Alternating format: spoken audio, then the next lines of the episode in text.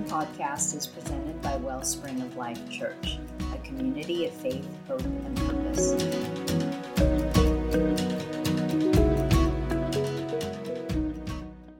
All right, so tonight is I'm going to be on Passover, and that is getting ready to start this next week. Anybody know what night it officially starts on? Wednesday night. Wednesday night at sundown. You know, in the Jewish calendar, their their tradition, it's sundown to sundown is a day. So on on the fifth is when Passover is going to start, and we're going to be celebrating at our house on Friday. And you might be like, "Well, isn't that off a couple days?" Like, yeah, it is. But Passover actually starts an eight-day celebration. Anybody know the, the feast that follows up Passover? Unleavened bread. Yes. And first fruits is in it as well. So we'll still be during the feast as we're, we're celebrating. And sorry, there's going to be a few questions tonight. And uh, hopefully, I've got an active participating audience. if not, I'm going to start calling on people. All right, so first question What is Passover all about? Dave, you raise, we're raising hands in here. All right. Oh, okay. Terry. All right, so we've got Israel, we got blood on doors, and we got firstborns not getting killed. That sounds pretty wild, right? Um, all right, so in, in, looking at what Passover is about, I'm going to ask a couple other questions, take an attempt at answering those. And I know that a lot of you are probably familiar with Passover. A lot of you have celebrated Passover with us before. And a lot of you celebrate Passover in a way every Saturday with this up here. So we'll be talking a little bit about that. Um, the idea of Passover is not a new one. And um, I don't want to try to present this new concept of what Passover is, but what I do want to do is just answer, in answering that initial question of what is Passover all about, I'm going to ask a couple of other questions. The first question I want to look at with the Passover is Did Israel deserve it? Did Israel deserve the Passover? The second question is why did God rescue Israel in the Passover? Okay, those are pretty simple questions, right? And some of you guys like, oh, I already know this. I guess I can go home, have some dinner already. All right, so let's get into this. You can read the story Passover where? Exodus. Exodus. Where does it start, Steve? Three.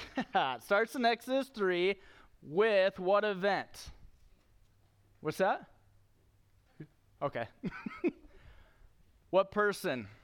Moses. So Moses and God are going to have a conversation around some flaming shrubbery, and that's going to kickstart this whole wild process where God is going to put his wonders on display and going to bring the most powerful nation at the time to its knees and rescue a people. So, in chapter 3, Moses gets called. We'll talk a little bit more about Moses a little bit later. And then there's going to be a series of plagues. How many plagues were there? Ten plagues. Seven's a good number, though. okay. oh, man. All right, so there's going to be 10 plagues, and then the Passover is on the last plague, right? The, the whole celebration of it well, now it's a celebration. Then it was like, oh my goodness, what is going to happen? We're putting blood on doorposts. People are going to die tonight. We're going to trust in God that we aren't. And then there's this big exodus rush out of Egypt, and the nation of Israel is free. But it's not a smooth going process after that, even. So when we look at Passover, I would argue that the theme of Passover and, and all the themes really of Passover was not a new theme, even with the very first Passover. Passover itself did not bring this new concept to the Bible, to Scripture, to God's mission in the world, but what it does, it is a major expression of God's mission from beginning to, to end. So, some of those themes redemption, right? Redemption is a big one. Rescue, salvation, God saving Israel from slavery. So, we know that the story of Scripture has these themes repeated, right? The, the theme of redemption, the theme of being rescued by God, salvation through God, being taken out of slavery, out of bondage. It's repeated throughout. So, Passover is not the first time we see that, and it's definitely not the last time that we're going to see those themes in Scripture. All right, so that brings us to our first question in trying to decide what is Passover all about. And that question was Did Israel deserve to be saved? What would you guys say? I see some head nods. Yes? Some no's? All right, we're divided here. All right. So I'm going to I'm going to make my attempt at answering that and I'm going to read a couple passages. Joshua 24 verse 14. Now therefore fear the Lord and serve him in sincerity and faithfulness. Put away the gods that your fathers served beyond the river and in Egypt and serve the Lord. This is Joshua addressing the nation of Israel as they are inheriting the promised land. I'm going to read another one to you now. This is going to be um, in Ezekiel. Ezekiel 20, verses 6 through 9.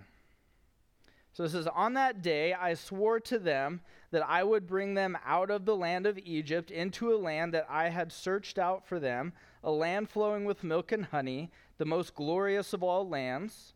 And I said to them, Cast away the detestable things your eyes feast on, every one of you, and do not defile yourselves with the idols of Egypt. I am the Lord your God. But they rebelled against me and were not willing to listen to me. None of them cast away the detestable things their eyes feasted on, nor did they forsake the idols in Egypt.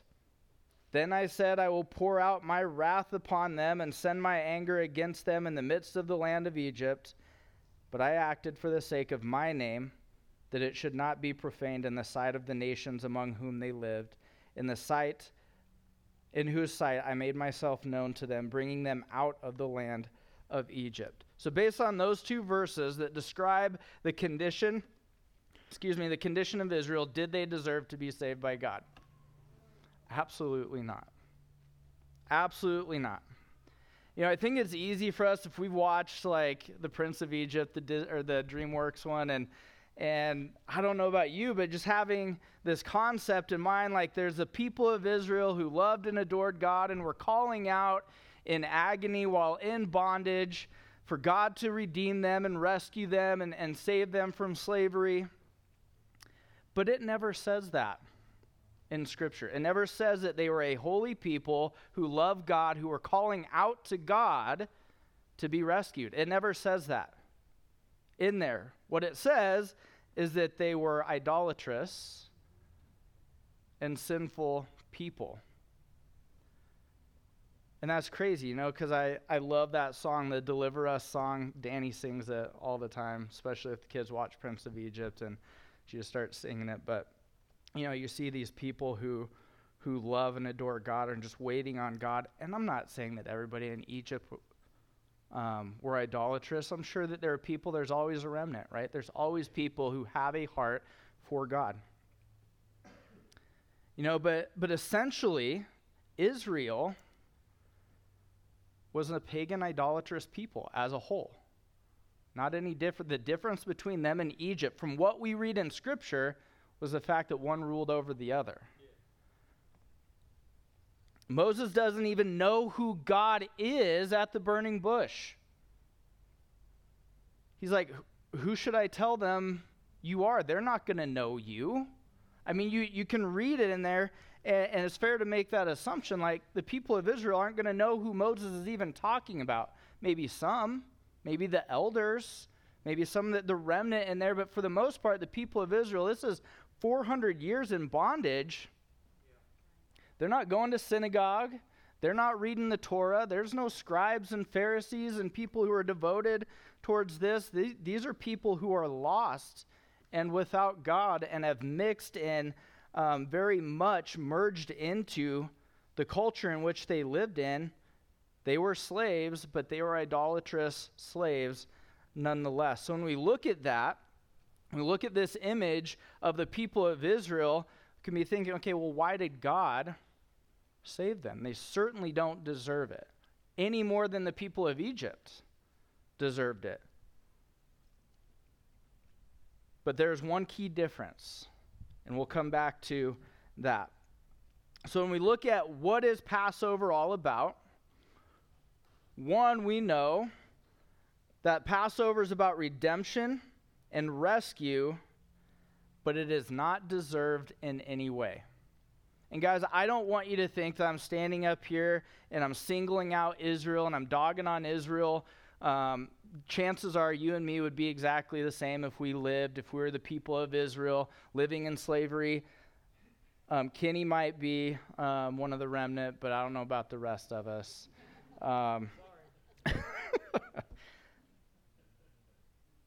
So we would have been that, and that's encouraging to me, right? To think about the fact that there's that undeserving element behind the Passover is so encouraging. To know that Israel wasn't special in and of themselves, that they didn't do anything to earn salvation, that they didn't do anything to warrant God coming to rescue them, is encouraging to me. So when we start thinking about the Passover, and, and next Wednesday, and we start start celebrating it and thinking about it and focusing on um, on Jesus going to the cross and knowing, okay, this is pictured so long ago in the Passover and even in stories before that that this that God loves us, that God pursues us, that God redeems us, that God rescues us, and we don't deserve it. And that makes him all the more amazing. So let's look at our second question. Why did God rescue Israel? What do you guys think? So you got a people who are undeserving. Why did God do it? What's that? A little louder.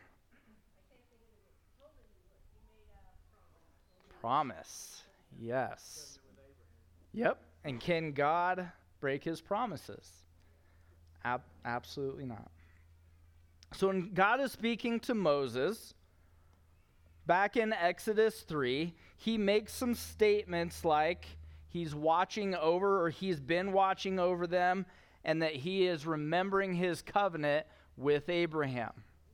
Not like he had turned a blind eye or anything. It's like, oh, I'll look back over here and now I see these people are suffering for the last four centuries. I better do something about it. No, he had actually been watching over them. He called it back in, in Genesis. We'll look at it. He's like, this is what's going to happen. I know that this is going to happen, but I'm promising you I'm going to be faithful to this, even though all of your descendants up to that point are going to walk away from me, or for the most part, are going to walk away from me and won't know me. I will make myself known to them.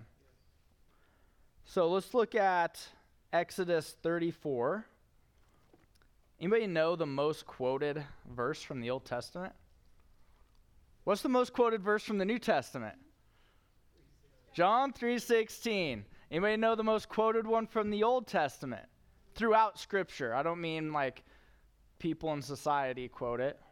It actually comes out of right here in Exodus 34, God is talking to Moses, and this is the first time God says who he is, like explains his character to Moses. Let's check this out. Exodus 34, verse 6.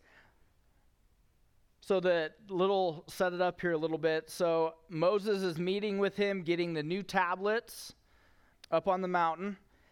And this is what and, and God is going to meet him. So I'm actually going to start back at verse 4. It says, So Moses cut two tablets of stone like the first.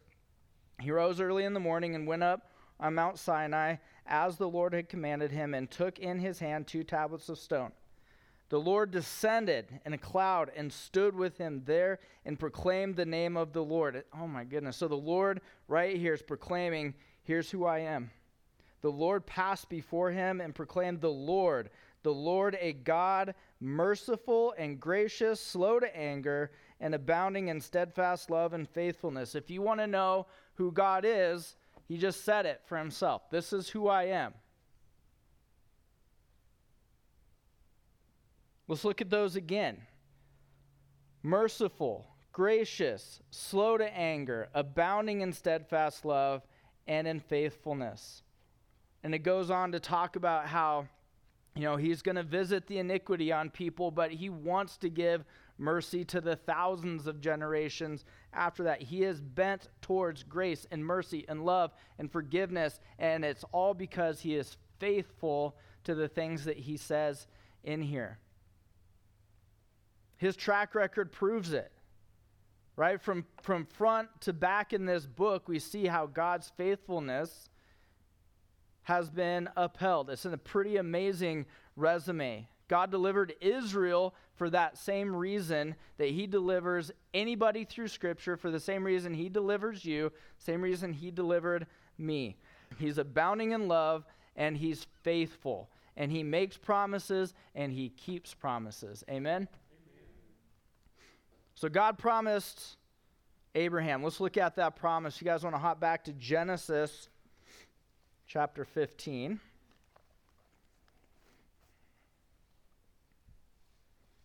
This isn't the first time that, that God had spoken to Abraham, but little context. Abram, at this point, he's still Abram, so he had met with, uh, he had rescued Lot, he had met with Melchizedek, and now God is meeting with him again and establishing this covenant. And here in verses 12 through 14 is what I'm going to read from. And the sun was going down, a deep sleep fell on Abram, and behold, dreadful and great darkness fell upon him. Then the Lord said to Abram, Know for certain that your offspring will be sojourners in a land that is not theirs, and will be servants there, and they will be afflicted for 400 years. But I will bring judgment on the nation that they serve, and afterward they shall come out with great possessions. As for yourself, you shall go to your fathers in peace. You shall be buried in a good old age. And then we see that happening in Exodus. We see after Joseph, and then the family comes down, and then they stay there, and then they're given the land, and then four centuries pass by, and, and that brings us up to the Exodus. And this same covenant, these same words right here, back in Genesis, is what is coming to fruition with the Passover. You don't deserve it, but I'm faithful. I said I was going to do it. I told you how long it would take, and now it's happening. And I'm going to use Moses, somebody who doesn't know me, somebody who is a murderer, somebody who fled and is in exile, somebody who's, who's living out here and is not living out here for me, I am going to pick that person, an unworthy person, to go save unworthy people because I am faithful to my promises. And that's encouraging. Guys, I don't know if it's encouraging to you, but it is encouraging to me. So, the other reason for Passover is God's desire to make his name known. It says in scripture in here that the wonders that he's going to work, he says this to Moses I'm going to do all these to make my name known among Egypt. He also says, I'm doing this to make myself known to Israel. Because remember, neither one really know who he is. And what does Pharaoh say when when Moses first says, you know, set God's people free? Is like, I don't know this God. I don't know who you're talking about. Well, after 10 plagues, he certainly got acquainted with the power and the majesty of who God was. One of God's missions is to make his name known, right? We say that all the time in the church. Go make Jesus known, make his name known, because that is the mission that God has been in from the very beginning. So, and through Israel, then, from that point on, it also says through Israel, God wants to make his name known to the nations. All of this should sound familiar to us because it is the story of redemption that is told from front to back. In Exodus 12, I don't know if you guys have ever pondered this or talked about this. It talks about in Exodus 12 that Israel went out, and who went with them? A mixed multitude of peoples, not Israelis, not people of Israel. So, success, right?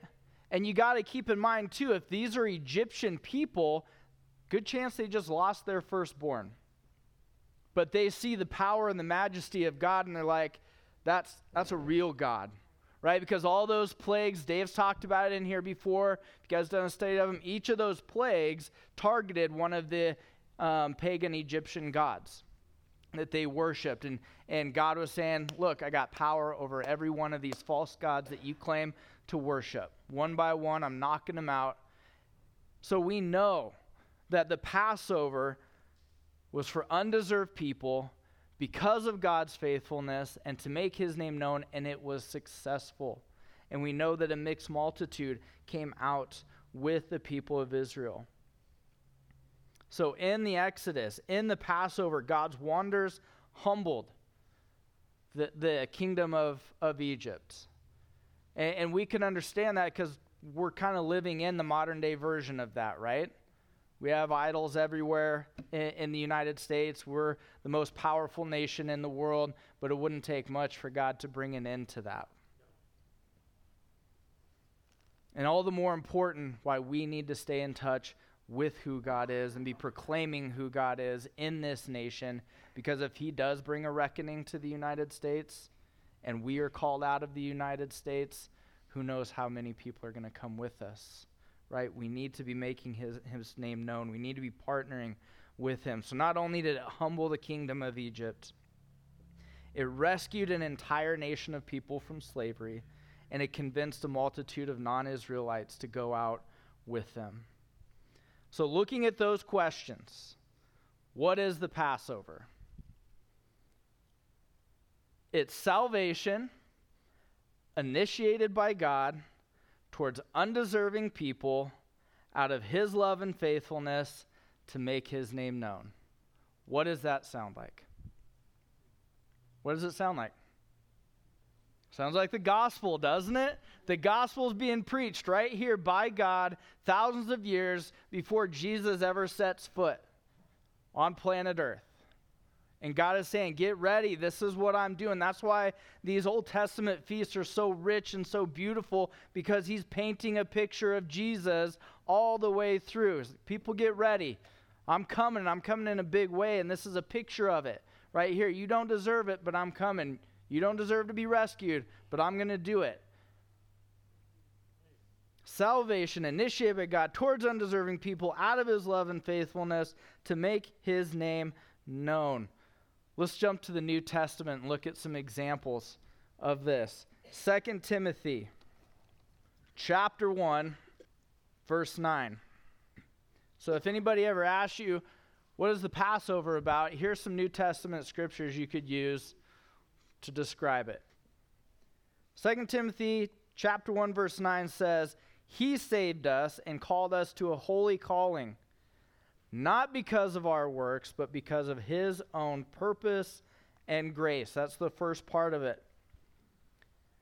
And I'm not going to expect you to flip through. I'm going to read a couple more here. Romans 3 23 through 24. You guys are familiar with this one. For all have sinned and fall short of the glory of God and are justified by his grace as a gift through the redemption that is in Christ Jesus. Ephesians 2 8, for by grace you have been saved through grace. It's not of your own doing, it is a gift from God. The Passover was a gift. Nobody deserved it but they got it anyways because God is good and God loves to give grace and God is faithful to his promises. I mentioned earlier that the Passover wasn't the first time that theme appeared in here. Back in Genesis 3, God sacrifices an animal to cover who? Adam and Eve after they sinned. You did what you weren't supposed to. I've got to send you out, but I've got you covered. And what does he do? He covers them and he makes them a promise. This isn't the end of the story. Genesis 6 through 9, God comes to somebody else in a world that is broken and sinful, according to Jesus, at the worst that this world is ever going to get, it will be like it was then. And he comes to Noah and his family, and he wraps them up, puts them in an ark, and he rescues them. Fast forward to the book of Judges. I just got done going through the book of Judges in my, my Bible plan, and it's like, it gets hard, right, to just read and then they did what was evil, and then they fell into bondage and went and served. It's like the Exodus over and over and over again, Passover over and over again. They call out to God, and what does He do? Sorry, you had your last chance. No, He turns and He's faithful, and He said, I'll rescue you. Here's a judge to rise up and redeem you over and over again from Othniel all the way to Samuel. And then, even in that, how do they repay him? Give us a king because we don't want you ruling over us. We want a person ruling over us. Praise God for his patience with us. Oh my gosh. Then he brings them back. They go to slavery again. They fall into bondage because they were broken and they did what was wrong, and over and over again became a crooked kingdom among the worst of all the kingdoms of the world. The nation of Israel became with a few exceptions of some rulers, and they went. The, uh, Assyria attacked them, and then Babylon, and then eventually God's going to find them in, in Persia and bring them back. Yeah. Brings them back again. Another exodus out of bondage, bringing them back to the land, getting them established. During that time when they were in Persia, we just got done looking at Purim. God rescued them again while there through Esther and through Mordecai.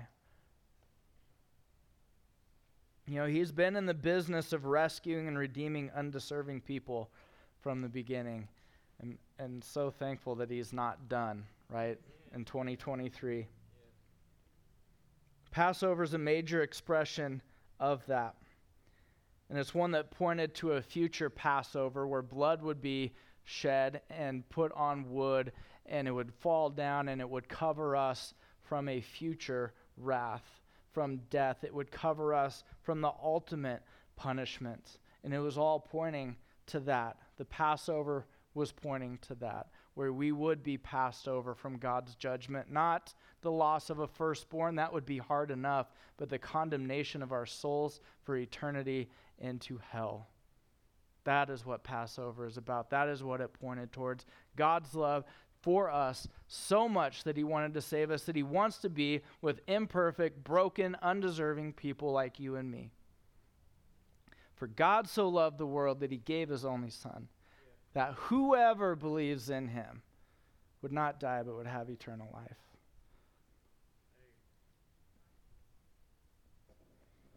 In the Passover, a lamb would be sacrificed, lamb without blemish and that all pointed forward to the Lamb, as John proclaimed, John the Baptist, when Jesus was approaching Behold, the Lamb of God who takes away the sins of the world, who one day would be hanging on a cross for you and for me. Let's check out Romans chapter 5.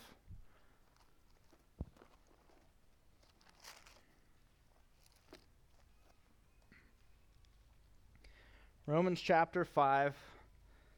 The whole book of Romans is amazing, but here in chapter 5, it's talking about how we have peace with God.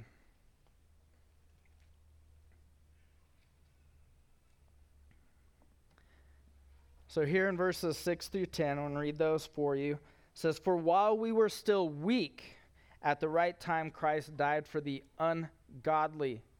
For one will scarcely die for a righteous person, though perhaps for a good person one would dare to even die. But God shows his love for us that in while we were still sinners, Christ died for us.